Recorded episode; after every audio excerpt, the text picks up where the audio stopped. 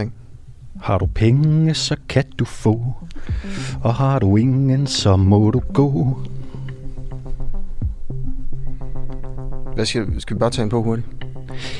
Ja, yeah, altså er det ikke sådan et interview, vi, vi det skal da også godt kan løbe lidt tid, ikke? Meget interessant.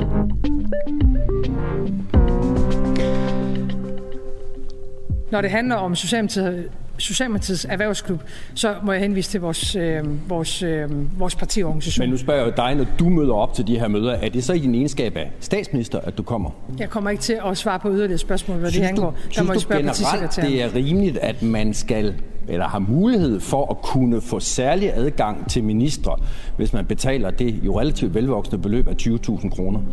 Jeg synes, det er vigtigt, at partierne følger de regler, der er, og det skal Socialdemokratiet selvfølgelig også gøre. Men synes du, det er rimeligt, at man skal betale for det? Jamen, jeg har ikke yderligere kommentar til, øh, hvordan partier organiserer deres øh, politiske arbejde.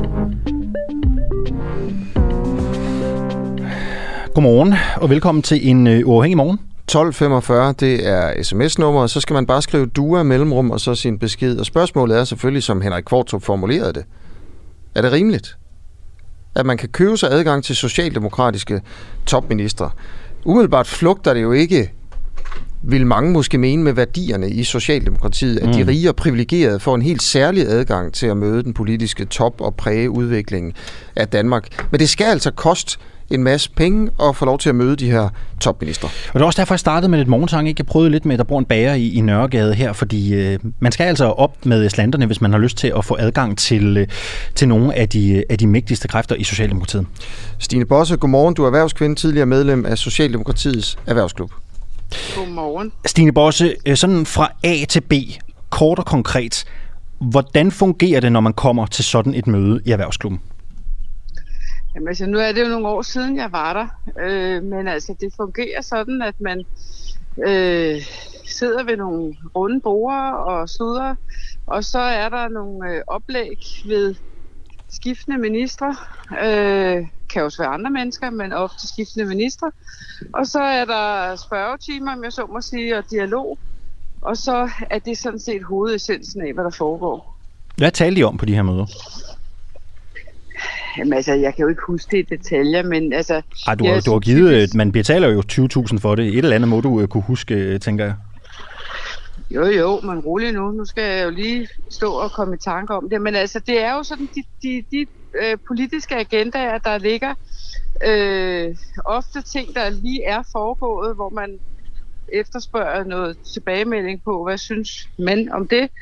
Øhm, og, så, øh, og så også noget om, hvad, hvad ligger der omkring de næste hjørner, altså hvad er de aktuelle planer, men altså du bliver simpelthen nødt til at forstå, at jeg kan ikke oprigtigt huske, hvad det var for nogle ting, men altså øh, status, hvordan ser verden ud lige nu, set med, med skiftende ministres øjne, og hvad er det for nogle tiltag, man har planer om at gå i gang med. Så, så du kan ikke huske et konkret tema, som, som du har været med til at drøfte i den her Nej, erhvervsklub? det kan jeg ikke. Det kan jeg ikke. Er det retfærdigt? det kan jeg ikke. Øh, Stine Bosse, hvad, hvad tænker du egentlig om retfærdigheden i det her med, at øh, de, sådan, de, fæng, de folk med penge i Danmark, de kan købe sig en helt unik adgang til den politiske top? Altså nu er retfærdighed jo noget mærkeligt noget, og jeg kan godt forstå, hvis der er mange mennesker, der siger, at det her det er dybt uretfærdigt, fordi det vil jeg også. Øhm, og jeg synes to ting omkring det her. Jeg synes for det første, at der skal være total åbenhed. Det vil sige, det skal være, det var jeg også dengang. Der var mange, der ikke ville stille op til interview, og dengang var der vel også erhvervsfolk, der var sådan lidt socialdemokratisk forskrækket. Øhm, men altså, jeg sagde også dengang, jeg stiller selvfølgelig op og fortæller, at jeg er her, og også begrunder, hvorfor jeg er her. Så jeg har ikke noget, jeg har ikke noget i, sådan grundlæggende imod konceptet. Jeg synes sådan set, det er en okay idé at få øh, tilbagemeldinger om på det, man går og laver, og jeg synes set også afklaret med, at det kan koste nogle penge for, for folk, der har råd til det. Men åbenhed, og så er jeg meget optaget af, at det må jo ikke stå alene. Øh, man er jo nødt til at sikre sig, at man får masser af input mange forskellige steder fra. Der vil jeg så også sige, at der er det mit indtryk, og det gælder selvfølgelig i særdeleshed Socialdemokratiet, men det kan også gælde alle mulige andre partier, at kontakten til fagbevægelser øh, er særdeles intensiv. Altså, øh, det, det skal man da ikke glemme, og det er også, som det skal være. Det er jo interesseorganisationer, der varetager lønmodtagernes interesser. Der, hvor man kan sige, der er måske nogen, der hvor kommer de til ord? Det er dem, der hverken er medlem af en fagforening eller en erhvervsklub eller noget, der minder om nogle af delene. Hvor, hvor lytter vi til de mennesker? Det synes jeg måske også er et interessant spørgsmål. Stine Bosse, øh, jeg hørte dig sige her, at, at der skal være, at du går ind for total åbenhed. Øh, ja. Hvem var de andre medlemmer af erhvervsklubben så? Jamen, det kan, det kan jeg altså faktisk heller ikke lige sådan stå og rise op for dig. Overhovedet? Øh, altså ikke sådan... Jeg jo øvrigt, og det synes jeg i øvrigt også, det tilkommer jo ikke mig. Jeg har selv stillet op og sagt, det var jeg. Jeg var i øvrigt også øh, via tryk medlem af Venstres Erhvervsklub. Øh, der findes jo også en, og jeg øh, tror jo, at også konservativ har en. Så, øh, så der er jo flere at gå i krig med, og det jeg synes, det er, at man skal sige, på her, det skal være åbent. Ligesom jeg går i den grad ind for åbne øh, partiregnskaber. Selvfølgelig skal vi vide, hvem der betaler festen. Det er i virkeligheden særdeles vigtigt i et åbent og velfungerende ja. demokrati. Ja. Så du går ind for, for åbenhed omkring de her erhvervsklubber. Du har selv siddet i, i to af dem. Vi kan lige prøve at sige, at det årlige kontingent til Socialdemokratiets erhvervsklub, der hedder Erhvervsforum Vækst.dk, det er på 20.000 kroner. Øhm, og det bliver af en ekspert, vi snakkede med i går her i radioen, sammenlignet med at have et skuffeselskab i øh, erhvervslivet. Øhm, de, altså Socialdemokratiet afviser selv, at man kan købe sig til adgang øh, til topministerne, selvom det jo altså i virkeligheden er det, man kan. Og du går ind for, for åbenhed, men du vil ikke sige, hvem, altså, hvem der ellers nej, var med i den her lukkede klub. Men altså, jeg skal bare lige forstå... Nej, nej, nej, nej, nej, men Stine Bosse, to sekunder, undskyld, jeg bare lige... Ah, Stine Bosse, det er bare... Jamen, jeg har ikke stillet spørgsmålet, spørgsmålet er bare, kan du huske, hvem de andre var? Kan du huske, hvem de andre var, eller kan du ikke huske det? Jeg står selv frem og fortæller, at jeg var der. Ja, det er øh, og det var flere år siden, og jeg har fortalt også åbent, at jeg var en del af Vesters Erhvervsklub via Tryk. Ja. Øh, og jeg kommer ikke til at stå og fortælle og ramse op en hel masse andre mennesker. Nej, nej, kan du, kan du huske, hvem det var? Jeg kan ikke huske det. Nå, du, nej, kan, du kan ikke huske ikke en eneste af dem?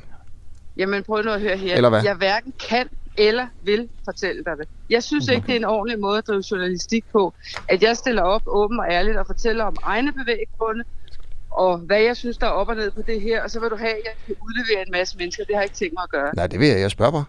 Ikke? En sidste ting, Stine Bosse, øh, bare for at blive ved i, i, i åbenhedssporet her. Nævn en ting, du konkret har fået ud af at være med i Socialdemokratiets erhvervsklub. Intet. Det var også derfor, jeg ophørte med at være der. Tak skal du have.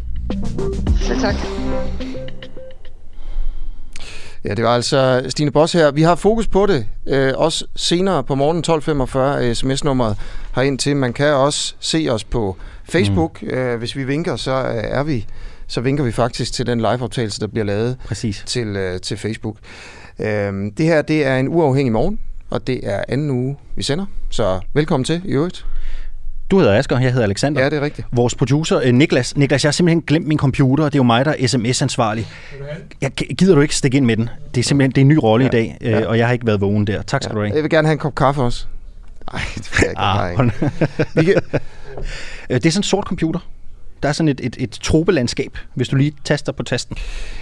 Dagens, øh, dagens nyheder har vi jo selvfølgelig også været igennem, sådan at dig, der lytter med, slipper for at orientere dig bredt her. Og jeg vil bare lige nævne et par stykker af dem, Alexander. Og nu har jeg jo heller ikke øh, nævnt så meget øh, af det over for dig. Og en af de sådan lidt mere kulørte og spændende øh, historier, det er faktisk tophistorien på JP og også i, i Frankrig her til morgen. Har du set den? Den med officererne? Nej, det har jeg ikke. Hundredvis af franske officerer advarer om, at Frankrig risikerer en borgerkrig. Okay. Øh, det er et åbent brev, øh, og det bliver bragt i en højorienteret øh, avis, der hedder Magasin Valeur Actuel, og altså, kan du gætte, hvorfor de tror det? Jeg har ikke umiddelbart et godt bud. Det er indvandring. Okay. Det er jo selvfølgelig de konservative, højorienterede officerer, der er så bekymrede for situationen i Frankrig, at øh, og i det her åbne brev, altså advarer mod terror og islamisme, øh, de henviser til de indvandrertunge forsteder i storbyerne, og øh, stabschefen for de væbnede styrker, han er altså ikke medunderskriver, og han truer med at sanktionere nogle af dem, øh, herunder nogle officerer, som har skrevet under på, på brevet. Ellers så er det meget nogle af de pensionerede. Der er for eksempel 24 pensionerede generaler, der har skrevet under på det her brev. 18 pensionerede oberster, 125 pensionerede oberstløjtnanter, og så også øh, øh, andre officerer. Det bliver altså i alt til 1000 militærfolk i Frankrig. Det skulle alligevel noget. Altså, mildest talt. Hvis det havde været i Bolivia, så havde man tænkt, jeg ved, om de tager magten. Altså, men, ja, det kan du ikke på i. men det tror jeg nu ikke, man, man, skal, man skal tænke på i, i Frankrig. Så er der en anden fantastisk interessant øh, historie, der på en eller anden måde for mig handler lidt om det samme som den med Socialdemokratiets erhvervsklub. Den handler jo om, hvordan det politiske øh, etablissement i, i Danmark og, og Socialdemokratiet øh, giver fordelagtige forhold til erhvervslivet. Og det er netop kommet frem, at Danske Banks nye administrerende direktør, ham der overtager efter hollænderen, som endte i en lortesag, øh, han er på det, der hedder forskerordningen, og det betyder, at han stort set ikke betaler skat i Danmark. Han betaler noget, der... Ja, for hvad er stort set ikke? Ah, okay. Han betaler 32 procent i skat øh, med arbejdsmarkedsbidrag. Ja, men det er jo ingenting, når man tænker på hans indkomst. Det er det, og, og den er jo den er super, super høj. Han får, fordi han tidligere har arbejdet i London i udlandet, nogle helt særlige skatteprivilegier, selvom han er pære dansk. Han hedder Karsten. Okay. Og, øh, og det kan man altså få, hvis det hedder en forskerordning, men, men man kunne lige så godt kalde det for en fodboldordning eller en bankdirektørordning. At det handler om, at hvis man, har, man kommer fra udlandet, har arbejdet mange år i udlandet, ja, så kan man slippe med at betale skat, enten hvis man har sådan en forskerstilling, øh, eller en uddannelse, der svarer til det, eller hvis man bare tjener en hulens masse penge. Men hvis han har sin penge stående i Danske Bank, så får han vel negativ rente på dem? Ja, det gør han. Ja. Men det er han sikkert for klog til. Det tænker jeg, det ja. tænker jeg der kan være en vis Nå, men prøv at, det er bare for at sige, at Carsten Hønge fra SF, han er mega sur over det her. Han rejser ligesom debatten og siger, at det skal laves om. Det her med, at bankdirektører skal slippe med 32 procent i skat, det er jo ligesom ikke meningen. Selvom SF jo faktisk i tidernes morgen under Anders Fogh Rasmussen selv stemt for det her. Ja, sådan, altså, man skal jo hurtigt skifte hest i politik, ikke? Det ses ja. jo tydeligt. Ja. Okay, det var, det var bare lige to af de historier, jeg, jeg lige vil øh, fortælle om her. Jeg har lidt flere i bunken, men den kan vi tage senere. Der er blandt andet en kriminalsag fra Tyskland. Vi taler jo øh, som sagt om øh, vi taler om om de her erhvervsklubber i øh, Socialdemokratiet i dag. Er det rimeligt at man øh, skal give 20.000 kroner for at komme i øh, kontakt med topminister i regeringen? Stine Bosse gik ind for mere åbenhed, men ville alligevel ikke rigtig fortælle, hvad hun så ligesom havde talt om, og hvem der sad i den her erhvervsklub ud over hende selv. Det kan man jo så tænke om, hvad man vil. Men er det rimeligt? Det spørger vi om i dag. Skriv ind til os. Skriv DUAH din besked og send den afsted til 1245. Ja. I den her uge, der vil vi også gerne stille spørgsmålet, om pelsavl skal forbydes i Danmark. Nu er vi jo ligesom sluppet af med alle minkene, og jeg gik faktisk og troede, at nu kan der da ikke være mange flere pelsdyr tilbage. Men det kan der. Der er altså helt vildt mange chinchillaer. De seneste 20 år er der produceret mellem 25.000 og 35.000 chinchilla-skind. Øh, og øh, i 2019, der var det 34.000, der blev produceret, så det er altså også, altså det går, det går opad, ikke? Der er omkring 80 chinchilla-farme i Danmark. Jeg anede det ikke før et par måneder siden, at det var, et, øh, at, at det var noget, der ligesom eksisterede. Præcis. Så vi sætter fokus på det her, og øh, vi skal lige øh, om lidt øh, prøve at snakke med en, en lovgiver øh, fra Socialdemokratiet, øh, for at høre, om, om man egentlig hvorfor det skal være lovligt med, øh, med chinchillaer og den slags ting. Og du kan selvfølgelig skrive ind på øh, 1245. Jeg skal lige høre, om vi har Henning Orte Hansen med. Er du med, Henning? Nej, Nej. Henning Orte er ikke med. Han er professor på Københavns Universitet ved Institut for Fødevare og Ressourceøkonomi og har skrevet en, en bog om øh, pelsavl i Danmark, der hedder øh, Den Danske Pelssektor. Mm. Og øh, det er jo lidt interessant at blive klog på det her. Ikke? Altså jeg tænker også sådan, nu har jeg øh, ligesom selv haft minkavl lidt tæt inde på livet, mm. men jeg er sådan lidt spændt på, hvordan fungerer det med chinchilla? Altså hvordan elser man en chinchilla? For eksempel. Det kommer lige om lidt. Jeg kan bare lige sige, at Niklas, som vi også som hentede din computer lige før, han yes. er i gang med at ringe til, til eksperten her. Inden da, så tager vi den her øh, historie fra Tyskland, kriminalhistorien. Ikke? Øh, det er, at tysk politi har anholdt en 51-årig kvinde, efter fire mennesker er fundet døde på et hospital i byen Potsdam. Og det er altså en kvinde, der arbejder på hospitalet, mistænkt for at være gerningsmanden. Man har fundet de her øh, døde mennesker, med, altså med, med svære skader, og der er spor efter svær ekstern brug af magt. Og altså, det bliver efterforsket som et forsætligt drab. Det er sådan set, hvad det er. Det er ikke, fordi der er det store perspektiv i det. Jeg har bare altid synes det er interessant, det der med, at der er folk, enkelte folk, der ikke kan håndtere den magt, det giver arbejde på et sygehus. Man har jo set det også i Danmark, at der er folk, der har været tiltalt. Jeg kan ikke huske, om hun blev dømt dernede. Det tror jeg, hun gjorde. Det var jo en sag, hvor hun angiveligt skulle have, var det sprøjter, hun gav øh, øh, syge patienter, ikke? Ja. Øhm, det med magt er bare farligt. Både for, altså, hvis man bliver diktator i Afrika, eller, eller, eller sygeplejerske. Der er jo et par enkelte, enkelte mennesker, der bare ikke kan håndtere den slags ting. Ikke? Mm. Når man på den måde er herre over liv og død. Men altså, bare en lille bitte historie fra, fra Tyskland. Og nu har vi altså øh, professor på Københavns Universitet, Henning Otte Hansen, med. Godmorgen. Godmorgen. Godmorgen. Øhm, du er professor ved Institut for Fødevare og Ressourceøkonomi og forfatter til bogen Den Danske Pelssektor. Vi har lige stået og snakket om, at der er 80 chinchilla-farme i Danmark, og øh, der bliver øh, produceret mellem 25.000 og 35.000 chinchillaskin. Øhm, og, i, og i 2019, der var tallet 34.000. Altså, hvordan ser sådan en chinchilla ud? Det ligner vel mere en slags øh, marsvin eller en slags kanin. Det er jo en knaver, det er ikke nogen øh, rovdyr, så det har en anden form for livsstil. Men det lever også øh, øh, buer. Den er oprindeligt fra Sydamerika, fra Argentina, men sådan en lille sådan, øh, ja, marsvinagtigt øh, pelsdyr. Mm. Ja. Og, og hvordan slår man dem ihjel? Det er også via, at man simpelthen øh, giver den øh, gas øh, CO2. Det er relativt harmløst. For simpelthen kvalt på rimelig kort tid, på måske under et halvt minut, så er det faktisk døde. En meget, som sige, human måde at blive aflivet på. Og når man så flår skinnet af, hvad gør man så med kroppen?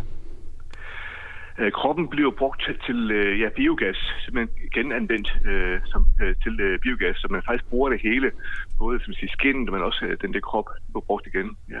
Kan du forklare os, hvorfor det er lovligt at have chinchilla-farme i Danmark, når det for eksempel er forbudt at have rævefarme, øh, men, men lovligt at have minkfarme? Altså hvad er rationalet her? Hvorfor er det her lovligt? Altså, jeg vurderer, at, at ræve, som jo er rovdyr, de er jo langt mere strejfende. De har en noget anden som siger, livsstil end øh, chinchillaer. De er langt mere rolige. De lever typisk i huler, øh, chinchillaerne, så de har ikke som sige, øh, den store forandring i at leve i et, øh, i et bur i forhold til en rev, der har en langt øh, anderledes en livsstil. Så på en måde der er der væsentlige forskelle mellem ræve og øh, chinchillaer. Også i mink øh, er jo også, skal vi sige, jo lever normalt øh, i den hule. I 18-20 timer i døgnet ligger den bare i sin hule og skal fordøje maden, så den skal ude i sådan to timer. Så man kan sige, øh, rev i forhold til både mink og chinchilla, der er rev ganske anderledes i deres livsstil. Nu øh, er øh, minkavlen jo øh, forløbet blevet lukket ned i Danmark. Øh, jeg tror, øh, der er øh, skrevet om, at 50 øh, øh, minkavlere vil, vil genoptage deres produktion. Kommer vi til at se, at, at chinchilla bliver det nye mink? At vi ligesom ser øh, Copenhagen Fur genopstå med, med, med chinchilla, eller hvordan vurderer du øh, fremtiden? Øh, Nej, jeg vil sige, at markedet for chinchilla skin er langt mindre, end det er for minkskin. Så helt taget er volumen, produktionen vil aldrig nå op i sådan minkniveau. Øh, der er langt færre chinchilla-farme i hele verden, så det er et langt mindre segment, et langt mindre marked. Så øh, det vil altid kunne være en slags niche-pelsdyr, og slet øh, på niveau med minken. Det vil ikke være. Og her til sidst, altså hvad bruger man de her, øh, den her chinchilla-pels til? Altså det, det, det var relativt nyt for mig øh, indtil for et par måneder siden. Ja, det er som mink, altså til, øh, til pelsbeklædning, til øh, pelsjakker, øh, men også sige, til en slags øh, sådan tilbehør som udsmykning på andre typer af sådan øh, beklædning. Så det svarer faktisk til, øh, til mink på mange områder. Det bliver brugt øh, som ja, minkbeklædning, som jakker, som øh, øh, minkkåber, bare som chinchilla-kåber. Godt, Henning Otte Hansen, du er professor på Københavns Universitet. Tusind tak skal du have, fordi du var med øh, her øh, til morgen. God morgen til dig. Ja, god morgen. Selv tak. Og øh, nu har vi fået en øh, vi har fået en lovgiver i studiet. Det er øh, Anders Kronborg, fødevare- og dyrevelfærdsordfører for Socialdemokratiet. Godmorgen. Godmorgen. Og velkommen til dig. Øh, hvorfor er det forbudt? Altså det spurgte vi jo også, det spurgte vi også øh, vores, vores professor om her. Hvorfor er det forbudt at avle ræve, men ikke mink og chinchillaer. Det er jo en aftale, der er lavet, øh, vil jeg godt understrege, før jeg kom i Folketinget, men jeg synes jo, at professoren her peger på nogle væsentlige forskelle i forhold til, hvordan dyret øh, begærter sig, hvor fræve strejfer væsentligt mere øh, rundt end for eksempel chinchillaer eller for den sags skyld øh, mink. Men det er jo klart, når vi snakker dyrevelfærd, vi ser over en årrække, vi også ser tilbage, så er det jo klart, så sker der forbedringer. Folk ændrer også deres øh, syn på dyr, heldigvis. Og vi har jo også strammet dyrevelfærdsloven i, øh, i Danmark, så vi anser dyr for sansende, levende væsener. Det er blandt andet også derfor, at regeringen har taget initiativ til, at for eksempel burhøns det skal øh, udfases i Danmark. Der har vi jo høns, der lever på meget lille plads, for eksempel samme antal centimeter som et, et A4-papir, og det synes vi ikke, det er ordentlig dyrevelfærd. Så jeg vil ikke afvise, at vi kommer til at se yderligere på, øh, på pelsbranchen i, øh, i Danmark, men det er rigtigt, Cecilia har ikke fyldt øh, nær så meget som for eksempel mink. Altså, det er jo som om, det går under radaren. Jeg tror også, der er mange her på redaktionen, der, der tænker sådan, øh, mig inklusiv i ja. øvrigt, jeg anede ikke, vi havde chinchilla farm. Jeg vil sige det sådan, at der er også nogen, der har været rigtig aktive på at gøre også folketingsmedlemmer øh, opmærksom på det. Jeg tror, i løbet af en uge, der fik jeg mellem 50 og 100 mail alene om det emne. Hvor lang tid har du vidst egentlig? at der fandtes chinchilla farm? Ej, jeg har, jeg har vidst det, men det er klart, at øh, med den debat, vi har haft øh, det sidste år, så er der nok ingen tvivl om, at det, der har været på de fleste politikers læber, og også i journalistoverskrifterne, det har jo været øh, minkbranchen i Danmark med den udfordring, vi har haft med dels covid-19, dels i forhold til de mange tusind mennesker, der har været beskæftiget inden for branchen. Det skal vi også huske. Der er et levebrød i forhold til en befolkning, der beskæftiger sig med et erhverv, som er fuldt lovligt, og skal man udfase en, en branche, så skal der selvfølgelig også være en tidshorisont, så mennesker kan nå at omstille sig, så man også kan nå at investere i retiltag. Der er jo øh, mange, der mener, at det skal være helt slut øh, med, med pelsavl i Danmark. Der kommer jo et, et borgerforslag i, i ny og næ også om, om det. Øh, Revavl er blevet gjort øh, forbudt, fordi man simpelthen fandt ud af, at, at, at, at forholdene for mange af de her ræve var horrible. Har du nogensinde besøgt en chinchilla farm? Jeg har ikke besøgt en chinchilla farm, men hvis der sidder sidder en lytter derude, der tænker, at det er værd at besøge, så vil jeg gerne ud i den virkelige verden. Jeg har besøgt både minkavl, øh, griseproduktion, øh, øh, ja, stort set tror jeg næsten alt, hvad der kan, kan kravle og gå øh, inden for landbruget. Men jeg har ikke besøgt en Farm, men det vil jeg da gerne tilbyde serien, at hvis man har et ønske om, at den socialdemokratiske fødevareordfører skal på besøg på sådan en farm, eller mm. måske nogle af dem, der, der arbejder på en farm, jamen så er vi ikke længere væk end en mail eller et telefonnummer, så kommer jeg gerne på besøg. Ja, hvad hvis du ikke får sådan en mail, vil du så besøge en? det vil jeg, det er jo næsten et løfte, man giver her i studiet, men, Nej, det, men det var faktisk noget, jeg godt kunne tænke mig ja. at, at se, fordi man lærer jo faktisk rigtig meget ved den her branche ved at være ude i virkeligheden, og jeg må også sige, at de minkfarme, jeg besøgte, det var jo nogle professionelle folk, der stod bag for det. Jeg har ikke mødt den eneste minkavler endnu, der ikke ønskede, at sin dyr skulle have det godt, øh, sin dyr skulle peges og passes ordentligt, have den ordentlige kost osv. Så det skal man jo også huske på. Der er faktisk nogle mennesker, der sidder bagved, der gerne vil det bedste for de her dyr. Nu øh, snakkede vi jo kort om her, at, at, at, at den viden om, at der eksisterer de her øh, chinchilla-farme i Danmark, flyver lidt under radaren. Du har ikke selv, øh, du har ikke selv besøgt en. Øh, ved du egentlig, om, øh, om forholdene på de her chinchilla-farme er, øh, er forsvarlige, er ordentlige?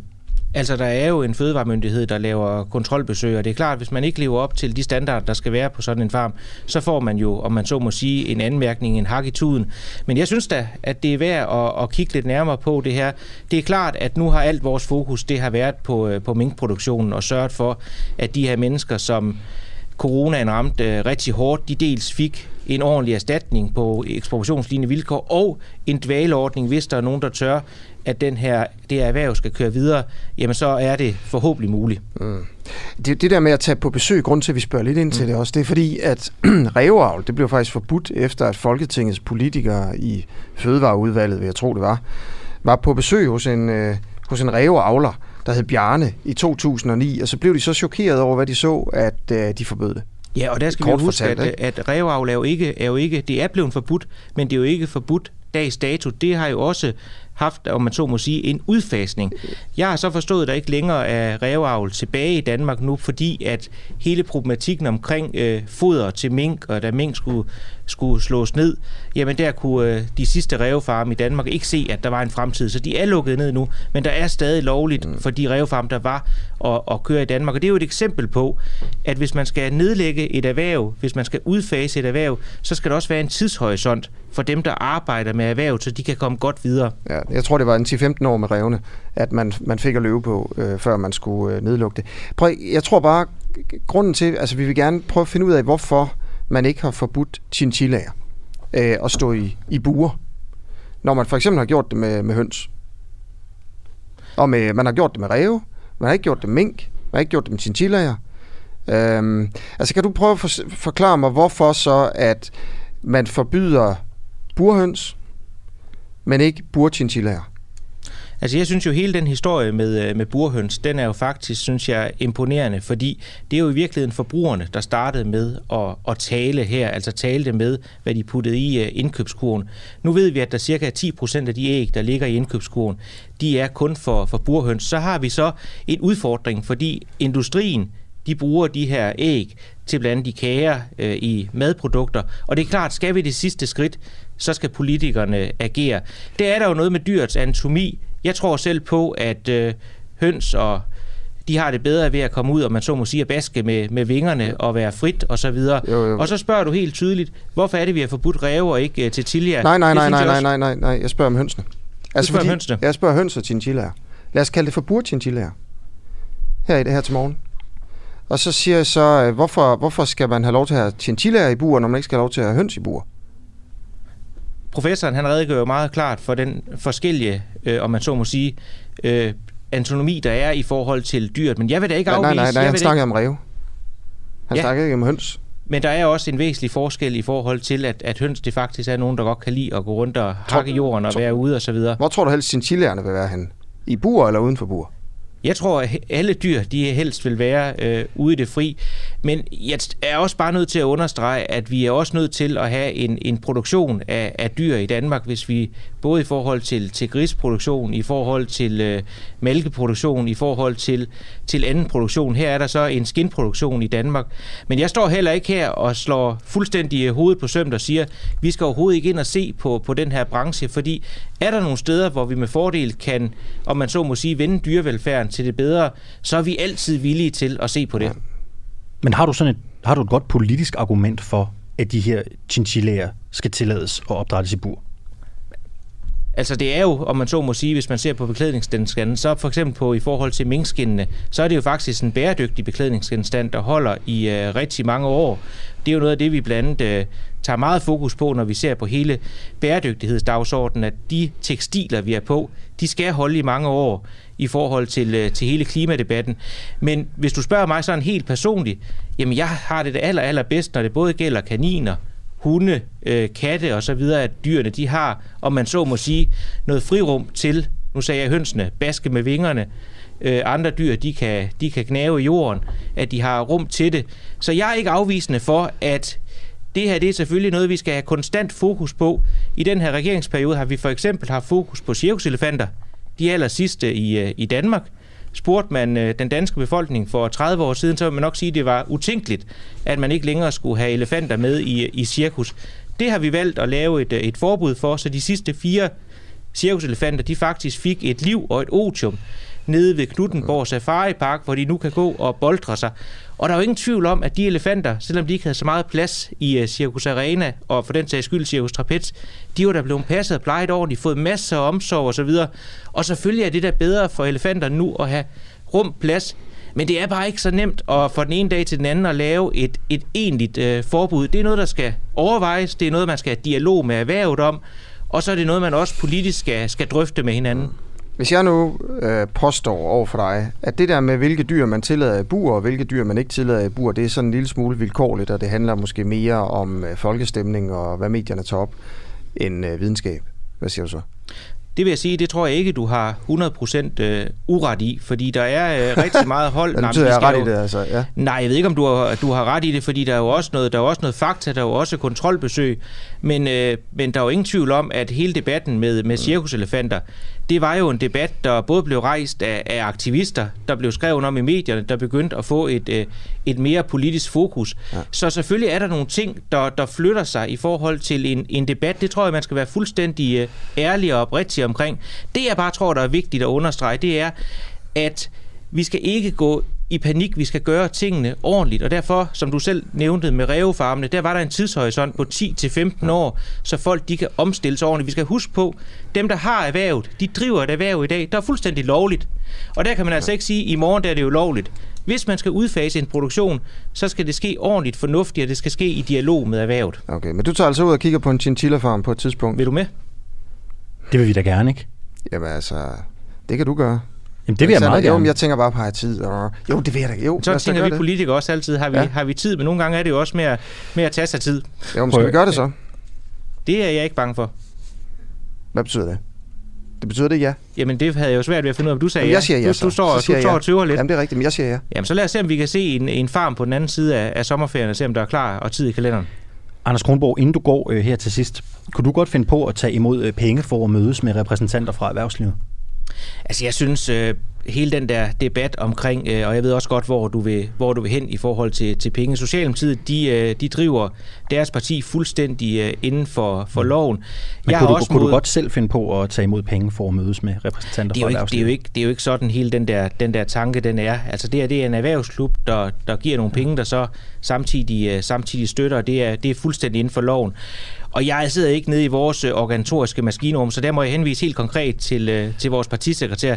Jeg har også modtaget, øh, modtaget valgstøtte, men, men det er ikke for at mødes med folk. Jeg øh, mødes med utrolig mange mennesker. Min telefon den er tilgængelig, min mail den er tilgængelig, og det synes jeg i øvrigt, det kendetegner mine 179 på kollegaer på Christiansborg meget præcis. Det er, at det danske folkestyre, det er øh, utroligt tilgængeligt, også i forhold til, til andre Har- har lande, du- og det skal vi hylde. Har du egentlig fået penge fra en chinchilla-farmer? Det har jeg ikke. Mink-avler? Nej. Okay. Er andre, altså avlere af et eller andet, af, af dyr på en eller anden måde, har givet dig penge til din valgkamp? Ikke, ikke, ikke mig bekendt. Det er helt overbevist om, det har jeg ikke. Okay. Jamen, du slipper nu. Tak Tusind for tak. det. Jamen, det var så lidt. Det er også der takker. Tak, fordi du kom, øh, du kom forbi her. Øhm, og man kan altså blande sig 1245 øh, ved at skrive ind på en sms, og så skrive du af mellemrum, og hvad man gerne vil skrive. Og hvis man nu er en 8-årig sød pige, så skal man jo bare tænke på, at det er jo ligesom, at vi har små kaniner i buer. Ja. Altså, og, og simpelthen 30.000 kaniner hvert år bliver slået ihjel, pelset, og så, så dør de bare fordi, at, at vi skal have noget fint tøj. Og så kan man jo låne sin mors øh, eller fars telefon og skrive ind.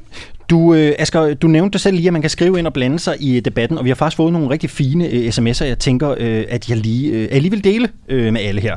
Øh, en sms kommer fra Jakob Svendgaard, han skriver, at det er dybt kritisabelt, at folkevalgte politikere i et offentligt embede som minister tager betaling for møder. Hvordan ville det være, hvis man skulle betale for et møde med en lokalpolitiker? Det er ikke alene et skråplan, men i min optik på grænsen til bedrageri.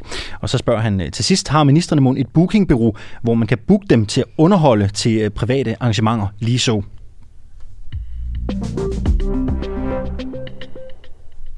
Ja, og der er altså mere om øh, Socialdemokratiets erhvervsklub, hvor man kan betale 20.000 kroner for at få en helt unik adgang til ministerne. Der er jo nogen, der har gjort det. En af dem hedder Alfred Møller Josefsen, og interviewet med ham, det kommer om cirka 20 minutter. Vi skal også tale om øh, noget, det skal vi faktisk til lige om lidt, Asger. Vi skal tale om, om mikrodosering. Har du prøvet det? Nej, det har jeg ikke. Nej. Har du? Nej, det har jeg ikke. Det, det må jeg sige blankt nej til. Altså det handler Det om, syret. at man på en eller anden måde doserer sig selv med psykedeliske stoffer. Øh, Med, I meget, meget, meget små doser, sådan at, øh, at man kan klare hverdagen bedre. Man bliver på en eller anden måde mere klar til at håndtere sådan det stressede liv, som, som vi lever i, i i den moderne verden. Lige om lidt taler vi med en ekspert og, øh, og en, der ved sådan lidt mere personligt øh, om, om det her. Men inden da kan vi jo bare sige, at klokken er 3 minutter over halv 8. Det her er en uafhængig morgen. Og øh, måske lige et par ord om, hvor man kan lytte til os henne. Du kan lytte på vores øh, Facebook-side. Det er jo vores, det er vores store platform. Det er jo der øh, langt de fleste øh, nyder os, og der er også et, et lille billede på. Vi kan jo lige ja. Vinke og sige godmorgen til dem, der måtte øh, kigge med. Ellers så har vi jo vores, vores app. Vi har app til både, øh, vi har både til iPhone, og vi har til Android. Ja. Øh, og du, øh, hvis du hører med der, eller hvis du kunne tænke dig at høre med der, måske retter, jamen så er det bare at smutte ind der, hvor du henter dine apps og søge på Den Uafhængige. Og så kan du hente os, og det øh, koster gratis. Og der kan du høre øh, alle vores programmer. Også alle interviews, Den Uafhængige har lavet øh, tidligere, de ligger jo også tilgængelige inde i, inde i appen. Så det er bare sådan, man gør det. Vi er en uafhængig øh, morgenradio, der ikke får penge fra nogen som helst. Vi får ikke mediestøtte, ligesom alle de andre. Og det vil sige, at øh, det er sådan lidt på lykke og fromme. Og øh, vi bliver betalt af alle jer, som har valgt at gå ind på vores hjemmeside og blive medlemmer for 39 kroner om måneden. Man får egentlig ikke, for at være helt ærlig, så forfærdeligt meget ud af det, andet end man får lov til at give nogle penge og støtte det her projekt, og så må vi se, hvor det ender. Målet og visionen er jo at lave en, et uafhængigt medie i Danmark, der kun taler øh, og ikke spiller musik. Det er aldrig sket før. Det er helt nyt. Så nu vil vi se, om, øh, om, om den der øh, brumbasse, eller hvad det er, kan flyve. Det håber vi meget, men det afhænger af, af, af jer, der, der lytter med. Så tak til jer, der har skrevet jer op som medlemmer. Man får adgang til en ting. Man får adgang til en lukket Facebook-gruppe, der hedder Den Uafhængiges redaktionslokale, og derinde, der har vi en redaktionel debat om, hvad der skal i radioen. Øh, og der er altså, det er kun medlemmer, der har adgang til den. Lige nu for eksempel er vi i gang med at diskutere, hvem vi skal have af venner som venner af mm. programmet. Og det er jo altså en liste på, øh, over nogle personer, som vi til enhver tid kan ringe til, sådan ud af det blå, bare for at høre, hvad de mener om noget, eller hvad de går og laver. Og der, vi har nogle venner, man kan se inde på øh, vores redaktionslokale, hvem det er, og øh, vi er i gang med at prøve at finde ud af, hvem altså, vi skal udvide listen med og der kan man give på gode bud. Ligesom man jo også, Asger, øh, kan give efterkritik direkte til os værter. Vi er jo med derinde, vi læser med, øh, og, øh, og diskuterer jo også de inputs, der, der ligesom måtte, måtte komme. Så den mulighed har man øh, naturligvis også. Og så ved jeg ikke, Asger, hvor mange medlemmer har vi på nuværende tidspunkt? Har du det seneste overblik? Ja, vi er øh, lige under 1600 medlemmer. Ja, okay. Det går godt fremad. Ja, det, det, det er går, dejligt. Det, øh, det er en, lige nu går det virkelig godt. Så var alle løn jo nu også. Stor det gør alle. milepæl. Det gør alle. Stor milepæl. Meget, meget lille løn. Det, Det skal meget, nævnes. meget, meget lille løn. Det skal nævnes. Men det er rigtigt, alle får lidt. Og så øh, siger vi godmorgen, Margit Anne Petersen, antropolog på Center for Rusmiddelforskning. Godmorgen. Godmorgen. Godmorgen. Du har netop udgivet en undersøgelse om mikrodoseringsmiljøet. Øh, Er der flere og flere, der mikrodoserer i Danmark? Altså, vi ved jo sådan set ikke, om de mikrodoserer, men der er flere og flere medlemskaber i de grupper, der findes øh, på de danske internetforer for mikrodosering af psykedeliske stoffer. Og der, det virker som om, der er en øget interesse for det. Øh, om det rent faktisk betyder, at der er flere, der mikrodoserer, det ved vi ikke på nuværende tidspunkt. Øh, Margit Anne Petersen, kan du ikke prøve, sådan for de, der nu ikke måtte vide det kort, at forklare, hvad, hvad er det, det her går ud på? Hvordan, hvordan gør man det her? Hvordan mikrodoserer man? Jamen altså, mikrodosering er jo øh, brugen af meget, meget små doser af psykedeliske stoffer. Oftest øh, er det LSD eller psilocybin svampe. Øh, og det er altså så lidt øh, folk tager, at de næsten ikke kan mærke det. Øh, der er sådan forskellige guides til, hvor meget man skal tage, og hvor ofte man skal gøre det, så det er egentlig en ret varieret praksis. Øh, nogle gør det hver tredje dag, nogle gør det hver anden dag, nogle gør det fire dage i træk, og så tager de tre dages pause. Og sådan, men, men de fleste følger en eller anden form for schema i deres øh, hverdag, hvor de bare tager cirka en tiende del af, hvad et trip normalt vil være. Men igen, det afhænger af, af kropsvægt og øh, altså påvirkelighed og alt muligt andet. Så folk prøver sig for det meste frem for at finde den rette dosis, for det er ikke meningen, at man skal altså det skal ikke være sådan en euforiserende oplevelse. Det skal have været, altså man kalder det sådan, altså øh, subperceptual på engelsk, så det er sådan lige før man egentlig kan mærke Og du er jo også antropolog, det vil sige, du, øh, du dyrker studiet af mennesker. Hvem, hvem er det, der gør det her? Jamen, øh, jeg synes egentlig, altså, det er ret øh, varieret. Jeg, jeg er sådan selv blevet øh, overrasket over, hvor varieret det egentlig er. Øh, jeg kan ikke sige, at det er en type, eller en aldersgruppe, eller en person i en slags situation.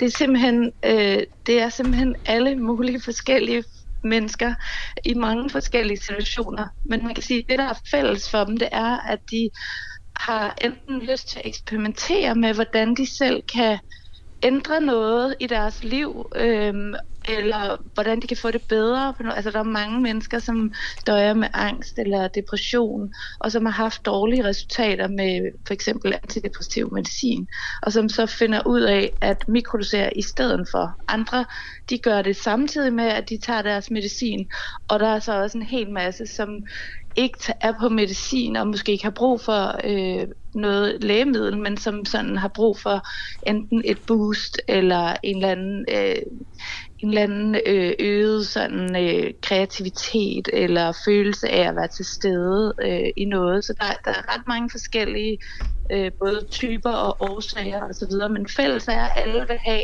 en eller anden forandring i hverdagen. Er det farligt? Det øh, er jeg jo ikke uddannet til at kunne udtale mig om. Øhm, altså, der er sådan en, der er sådan en generel øh, kan man sige, holdning til, at når det er så små doser, så virker det ikke særlig øh, farligt eller risikabelt, men, men sundhedsprofessionelle øh, vil jo nok synes, at der var en vis risiko forbundet med det, og det er der sikkert også fordi det er jo et, et stof, der påvirker kroppen og hjernen, øh, og man ved jo ikke nødvendigvis, hvordan man selv reagerer øh, på det. Det er det samme med alle lægemidler også, men kroppen, kroppene reagerer forskelligt øh, på det, vi putter i dem. Så, så der er jo ikke der er jo ikke så meget, øh, man, kan, altså, man kan ikke vide det. Øh, det er en, en risiko, man, man løber. Øh, og man kan sige, i modsætning til lægemidler, så er de her stoffer jo ikke øh, kan man sige, afprøvet eller afmålt eller noget. Vi ved ikke nødvendigvis, hvad der er i LSD, når det bliver købt på det ulovlige marked, oftest på nettet eller gennem venner. Så det er jo svært at vide præcis, hvad man tager. Øhm, der er dem, der tager svampene måske lidt mere øh, øh, sikre på, hvad de tager, øh, fordi der er jo ikke, det er jo ikke sådan et kemisk stof, der er, er produceret øh, syntetisk, men noget, der vokser i naturen, eller noget, man, man køber og selv dyrker i de der grow kits, øh, som man kan købe på nettet. Men, øh, men det er, altså igen, selv svampene har forskellige styrke og intensitet, og påvirker mennesker forskelligt. Så lød det altså fra Margit Petersen, som er antropolog på Center for Rusmiddelforskning, og som jo netop har udgivet den her undersøgelse om mikrodoseringsmiljøet. Hvorfor jo er årsagen til, at vi taler om det her til morgen. Stofferne her er ulovlige, men det er ikke ulovligt at købe et såkaldt svampekit. Øh, til gengæld så bliver det ulovligt, når de her svampe, der indeholder psilocybin, de vokser op. Så det er jo altså en, en, øh, altså, hvis man, en grås zone på en eller anden måde. Altså, mm. øh, og derfor synes jeg også, det er et, øh, en eller anden form for, for mærkeligt miljø. Asger Laversen, du ejer firmaet Microdoser.dk, og du tilbyder coaching i at komme i gang med mikrodosering. Mm, Godmorgen. Ja. Altså selve coaching-delen, er det, er det ulovligt? Øh, det mener jeg jo ikke, det er. Det mener du ikke, det er? Nej. Men selve det, du coacher øh, til, at man kan gøre, er det ulovligt? Øhm, det, altså jeg tænker jo, at information og viden er, er fri i dag, og det jeg snakker med mine klienter om, handler jo ikke så meget om, om øh, hvad skal man sige, at fremskaffe deres øh, svampekit, eller hvad det nu er, de skal bruge til, til mikrodosering, men i virkeligheden mere omkring deres mentale proces, igennem det forløb, de, de så vælger at gå ind i ved at, ved at mikrodosere. Som er ulovligt? Øhm, det, er der jo, øh, det er der jo nok mulighed for, at det kan være, ja. Altså, som er ulovligt? Altså, er, er det ikke sådan, det er? Altså, det er ulovligt at, at tage de der ting? Ja, ja, altså man kan sige, det er jo i hvert fald ulovligt at, at besidde og bearbejde. Du kan sige, hvis du går ud i naturen og samler dine svampe der og spiser dem, er det så ulovligt at mikrodosere? Det kan jo godt være et godt spørgsmål også. Men som du også er inde på, udgangspunktet er jo, at, at, at det er jo ulovligt, også med et svampekit, når de begynder at vokse ja. op, og så har du sådan set en psilocybin-svamp. Har du, har du nogensinde rådgivet en person til, hvordan man skal få sådan en svamp til at vokse op med et svampe, med sådan et kit der? Mm, nej, det har jeg egentlig ikke i, i reglen. Der ligger egentlig over til folk, de overvejende selv skal finde når, ud af. Når du siger, de det har jeg ikke i reglen, så hæfter ja, jeg mig ved, at altså, du siger i reglen. Jeg forstår ikke, hvorfor jamen, du siger. Har du nogensinde jamen, det... altså, rådgivet en kunde om, hvordan man skal øh, få sådan nogle svampe til at vokse op? Altså bruge sådan en svampekit? Øh, ja, det har jeg også. Det har du gjort. Men det er mm. ulovligt at gøre, så du rådgiver folk i, hvordan de skal gøre noget ulovligt. Øhm, jamen det er et godt spørgsmål. Det er ulovligt at, at rådgive folk i, hvordan de skal, de skal bruge det produkt, de har købt på nettet for eksempel, som et svampekit, det jo er. Jamen jeg siger ikke, du gør noget ulovligt. Jeg siger bare, du rådgiver Nej. folk i, hvordan de skal gøre noget ulovligt. Øh, og er det ulovligt at rådgive folk i, hvordan de skal, skal bruge det her kit? Det ved jeg ikke. Det ved jeg ikke. Men jeg siger bare, at du rådgiver dem i, hvordan de skal gøre noget ulovligt, ikke? Er det rigtigt? Øhm, det, det vil du gerne have mig til at sige. Jamen, jeg spørger. Det, det er et godt spørgsmål. Jamen, det, og det er et godt spørgsmål. Og det, det er der i virkeligheden måske ikke rigtig nogen, der, der ved i den her gråzone, om, om det er ulovligt at rådgive for eksempel i at bruge et svampegrow kit. Okay. Øhm, øh, altså, hvad, hvad gør du, hvis dine kunder havner i et misbrug, efter at have brugt øh, dig som coach? Det gør de ikke. Hvor det ved du det fra? De... Jamen, det siger alt forskning. Hvis du kigger på hvad Imperial College og lignende, så, re- så rater de jo sådan noget som, som svampe, psilocybin, som det lavest hvad skal man sige, skadelige stof, både for, for individet selv, afhængighedsgraden, og, og også i, hvad skal man sige, den implikation, der kan være i, i et omkringliggende miljø, altså samfundsmæssig belastning. Men du refererer jo ikke. Øh, du refererer til, til et akademisk studie her, altså kan du med 100% sikkerhed sige, at der ikke er nogen af dine klienter, der havner i et misbrug? Ja. Det er der ingen tvivl om. Jamen, det er der ikke nogen tvivl om. Altså, svampe er ikke afhængighedsdannende. Psilocybin er ikke et afhængighedsdannende stof, så, så det gør de ikke, nej. Hvordan, øh, hvordan ved man egentlig, at, at det, her, det her virker? Øh, hvordan? Jamen, der skal vi jo så pege tilbage på, på øh, selv samme eller lignende øh, akademiske studier. Øh, nu har jeg også snakket med, med Margit Anne, så, så der er jo efterhånden rigtig mange, både anekdotisk evidens og, og også studier, der, der peger på, at, at psilocybin jo har en effekt i, i mennesker i hjernen, og, øh, og, og det er jo selvfølgelig øh, det, som folk de oplever. Gør du det selv? Øh, om jeg selv gør? Altså mikrodosere? Ja. Ja, det gør jeg i, i perioder hen over, hen over året. Kan, kan du ikke prøve at fortælle, øh, hvordan fungerer det? Altså, hvordan, hvordan, prøv at beskrive, hvordan du, du har det, når du gør det. Hvad gør det ved dig? Jamen, det jeg oplever med mikrodosering, det er, øh, det er egentlig en, jeg tror, en, en sådan lidt en, en lægterm må være en, en, en følelse af, af højnet nærvær i min, i min dagligdag. Og, øh, og, og, og lidt en, en lille smule forsinkelse mellem de reaktioner, jeg normalt vil have, til en, til en anden form for, for refleksion. Altså jeg er ikke bare reaktiv. Det kunne være i, i forbindelse med en situation, hvor jeg normalt måske vil blive en lille smule lettere vred eller irriteret over, over et eller andet. Det kunne være min søn, der ikke har taget sit, sit tøj på på vej ud af døren om morgenen, eller hvad det nu måtte være i, i dagligdagen. Der oplever jeg egentlig en, en anden, øh, en anden form for, for tilstedeværelse i, i de her situationer. En, en eller anden form for mindfulness, øh, tror jeg, vi kalde det.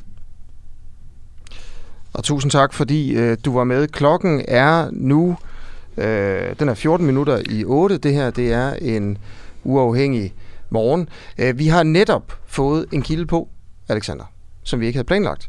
Ja. Og det er Socialdemokratiets øh, skatteordfører, Troels Rav, og det er fordi en af, og telefonen er lige ved at blive sat i nu, det er jo meget analogt herinde, det er jo ikke sådan noget, man bliver omstillet til studiet, man også med ind med en mobiltelefon og sætter et stik i. Og, det, Analog producer-funktion. Det, det er Niklas, der er i gang med. Ja. En af morgens, synes jeg, meget interessante historier er, at Danske Banks topdirektør, han betaler 32 procent løn. Det, og det er fordi... I skat. Ja, undskyld, i, i, i skat af sin Præcis. løn. Det er rigtigt, undskyld. Og, og det er, han er jo, han hedder Karsten. Han er dansk. Men fordi han har arbejdet i London for Barclays Bank og tjent en masse penge, der, masse penge derovre og kommet tilbage til Danmark, så kan han komme på det, der hedder forskerordningen, mm. som navnet jo siger, måske var beregnet lidt til forskere. Men den er fyldt op med, med altså sådan et altså højt betalte administrerende direktører og fodboldspillere og den slags ting, som kan slippe med at betale 32, øh, 32 procent i skat mm. af deres løn. Og spørgsmålet, der melder sig, er jo selvfølgelig, øh, er det rimeligt, at Danske Banks topdirektør Karsten, øh, han kan slippe med at betale 32 procent øh, i skat. Og, og hvad siger du, øh, Troels Rav, øh, Ravn, kunne det måske ja. være?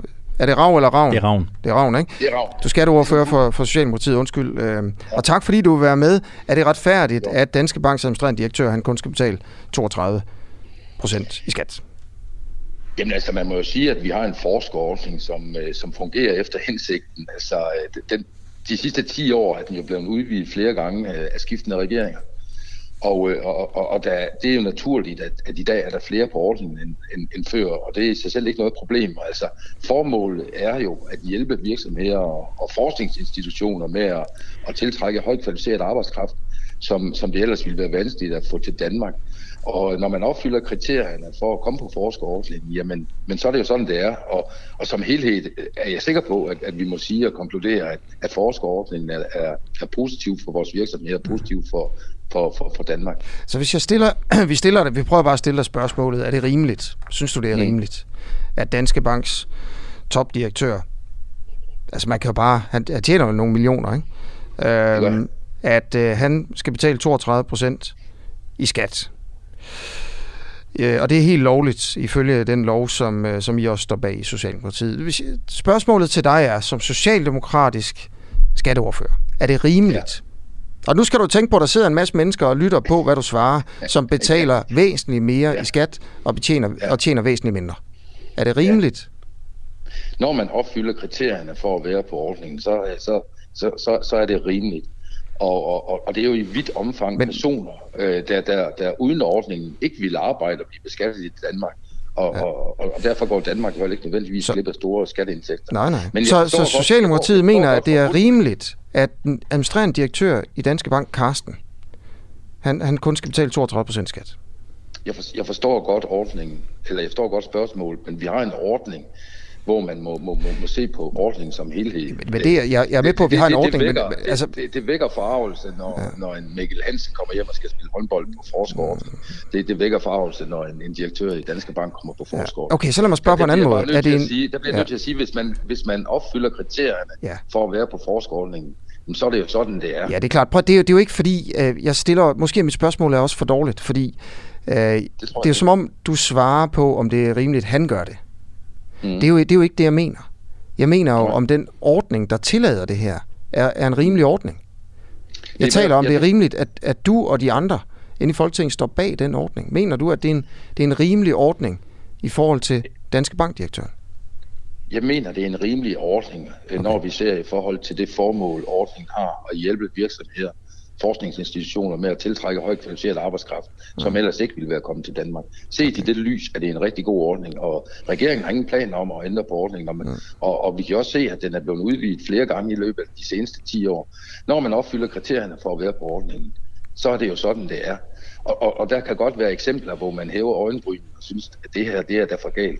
Der bliver vi nødt til at også at se på, på tingene i en helhed.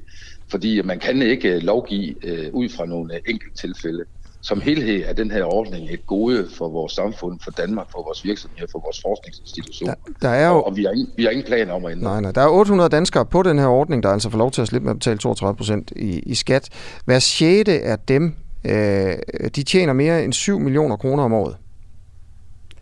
Øh, så vi har altså at gøre med mange øh, millionærer her, og det er jo altså også en af kriterierne for, at man kan slippe med at betale en rigtig, rigtig lav skat i forhold til den lovgivning, du står bag. Det er, at, øh, at hvis man kommer og har arbejdet meget i udlandet, og så kommer tilbage til Danmark, selvom man er pære dansker, hedder Karsten og er administrerende direktør i Danske Bank, så kan man altså slippe med at betale meget, meget lav skat, hvis man har en høj månedsløn.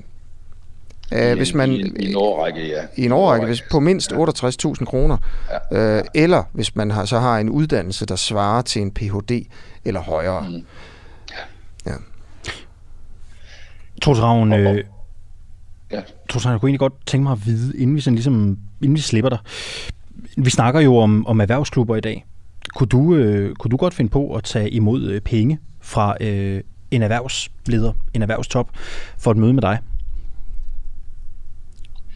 Det var jo lidt en anden boldgave, vi lige springer over. men I er stadig relevant, tænker jeg, og, og noget, der er oppe ja, i tiden, det, ja, det må altså, du have gjort nogle tanker om. Lad mig lige slutte den snak omkring øh, øh, forskerordningen med, her med at sige, at, at vi jo som parti, ellers i øvrigt som regering, i forhold til det med toplønninger og så videre, altså der har vi jo lige lagt et, et loft på, hvor, hvor stor en løn man kan få fradragsret på som virksomhed. Så det er jo ikke fordi, at det her øh, spørgsmål og det her emne ikke interesserer os. Vi må bare sige, at når man ser på forskerordningen, så er den helt nøgtern, så er det en ordning, der fungerer og blevet udvidet, fungerer godt og blevet udvidet flere gange i løbet af de seneste 10 år, og vi har ikke planer om at ændre på det, selvom der kan være tilfælde, som kan falde i øjnene.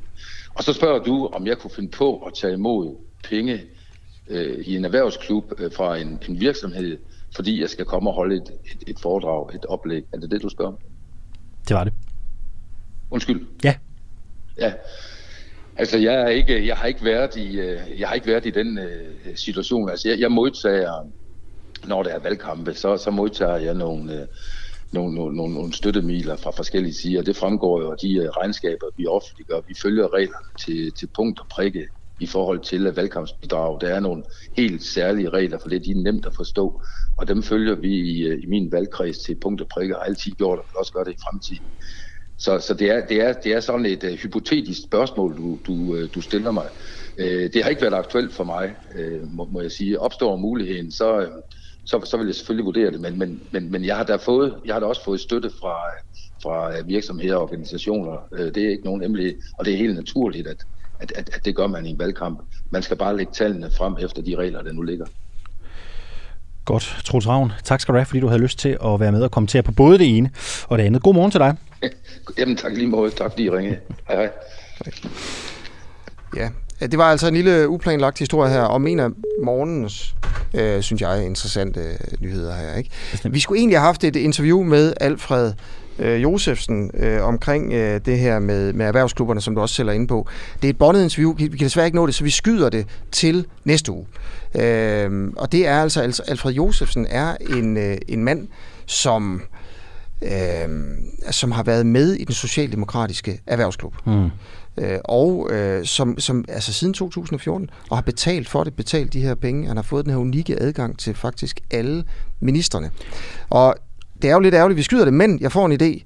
Vi lægger det ind i vores redaktionslokale, sådan at folk, der er medlemmer her i øh, hos os øh, øh, på Den Uafhængige, får adgang og til at og kan høre det her interview, som vi lavede i går. Jeg synes, det er, det er et rigtig, rigtig spændende interview. Øh, og så spiller vi det selvfølgelig også til alle jer, som, øh, som, som bare lytter nu her. Øh, så spiller vi det på mandag. I morgen er det hele dag. Der, der tager vi, vi altså, øh, der, der tager jeg til Sverige. Det skal være der vel ondt. Ja.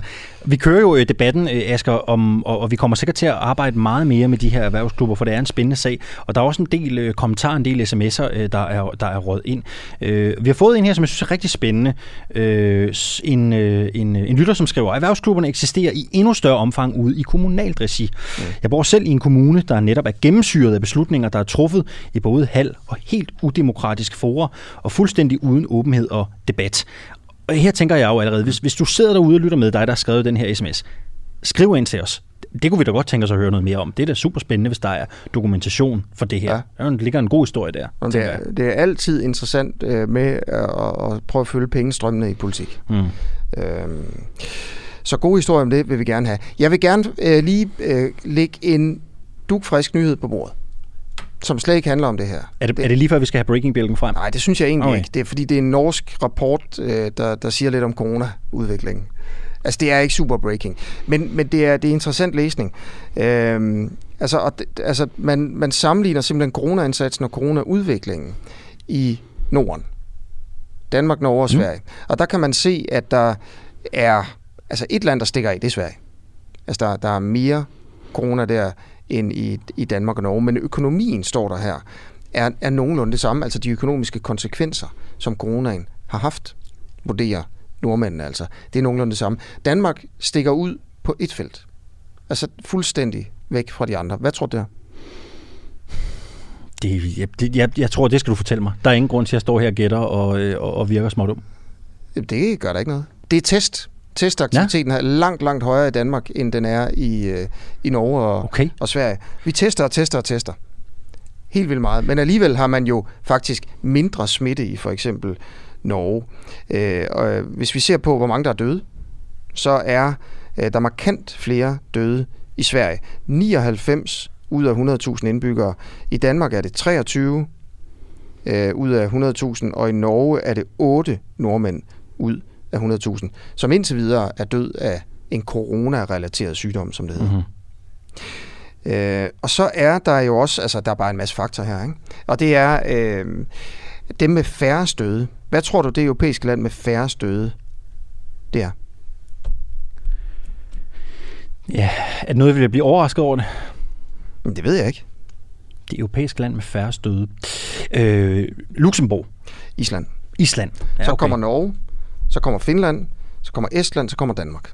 Okay. Så vi er altså heroppe i Norden. Ikke? Øh, Sverige er helt nede på en, på en 19. plads og, og skiller sig meget ud der. Der er jo en interessant uh, lille ting med Sverige, også en nyhed i dag et andet sted i, i, uh, i aviserne, at 9 ud af de 10 europæiske regioner med den højeste smittespredning er i Sverige. Altså, okay. så hvis du tager alle regionerne i Europa og ser på, hvor der er meget smitte, mm-hmm. så vil ni af dem ligge i Sverige lige nu. Og det er alligevel, altså, det er sgu alligevel øh, vildt. Ja, og, du, de... du, skal, og du skal alligevel derover ja. i morgen. Du tager alligevel over. Jeg regner med lige at tage over og kigge, men altså ud i en skov, ikke? Ja, bevares. Ja. Hvis man må, jeg skal jo lige tjekke det. Nu bliver jeg helt i tvivl. Du ved det ikke? Nej, jeg ved det faktisk ikke. Jeg har faktisk for at være helt ærlig ikke tjekket det. Okay. jeg har fødselsdag i morgen. Jeg elsker bare at tage i skoven. Og så har vi tænkt at køre til Sverige. Det lyder oplagt. Klokken, og tillykke med det. Jo tak. Klokken er øh, ved at være 8. Tusind tak, fordi at du lyttede med til en, øh, en uafhængig morgen. Du kan selvfølgelig øh, finde os som en podcast. Det er klart. Mm-hmm. Øh, bare ved inde på Den Uafhængige, hvor du normalt følger din, øh, finder din podcast. Mm. Og så er vi jo et, altså vi er jo på, på appsene igen på mandag, vi er på DK4 TV, vi er på DK4 DAB, og vi er på Facebook. Vi er lige der, hvor du plejer at finde os. Tilbage er der kun at sige, at morgenholdet i dag var Niklas Krarup, det var Rikke Romme, og i studiet Asger Jul, og jeg hedder Alexander Vils Lorentzen. Vi lyttes.